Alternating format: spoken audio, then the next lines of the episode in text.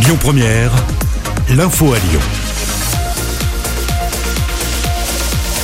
Bonjour Loïc, bonjour à tous. Dans l'actualité, ce nouveau conseil de défense sanitaire aujourd'hui à l'Elysée, avec cette piste d'un déconfinement par région sur la table.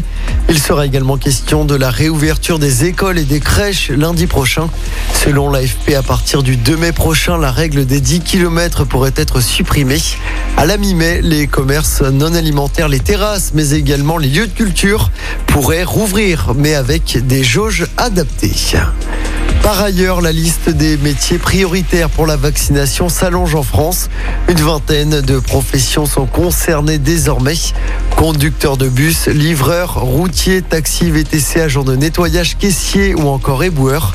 Pour ces travailleurs, des créneaux AstraZeneca vont être dédiés, mais seulement s'ils ont plus de 55 ans. Dans l'actualité locale, Grégory Doucet va se retirer temporairement du siège de maire de Lyon. C'est en raison de la naissance imminente de son quatrième enfant. Il sera absent pendant deux semaines et c'est sa première adjointe qui va le remplacer.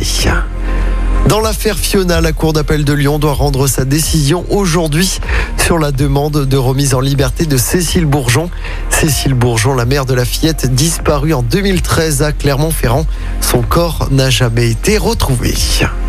Un grave accident de travail hier soir à Givors, selon le progrès. Un adolescent de 15 ans a été grièvement blessé dans une boucherie. Dans des circonstances qui restent à déterminer encore, la main de l'adolescent a été happée dans le hachoir à viande du commerce. Le jeune homme a été transporté à l'hôpital Édouard Herriot à Lyon, mais ses jours ne sont pas en danger. Une enquête a été ouverte. On passe au sport en football. La Super League est déjà suspendue. Tous les clubs anglais ont abandonné le projet. L'Inter Milan a également annoncé son retrait ce matin. Les fondateurs de cette Super League fermée ont annoncé vouloir remodeler le projet.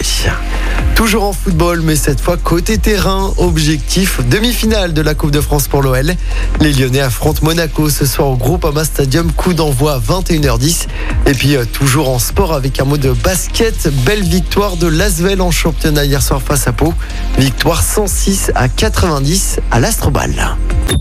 Écoutez votre radio Lyon Première en direct sur l'application Lyon Première, lyonpremière.fr et bien sûr à Lyon sur 90.2 FM et en DAB+. Lyon Première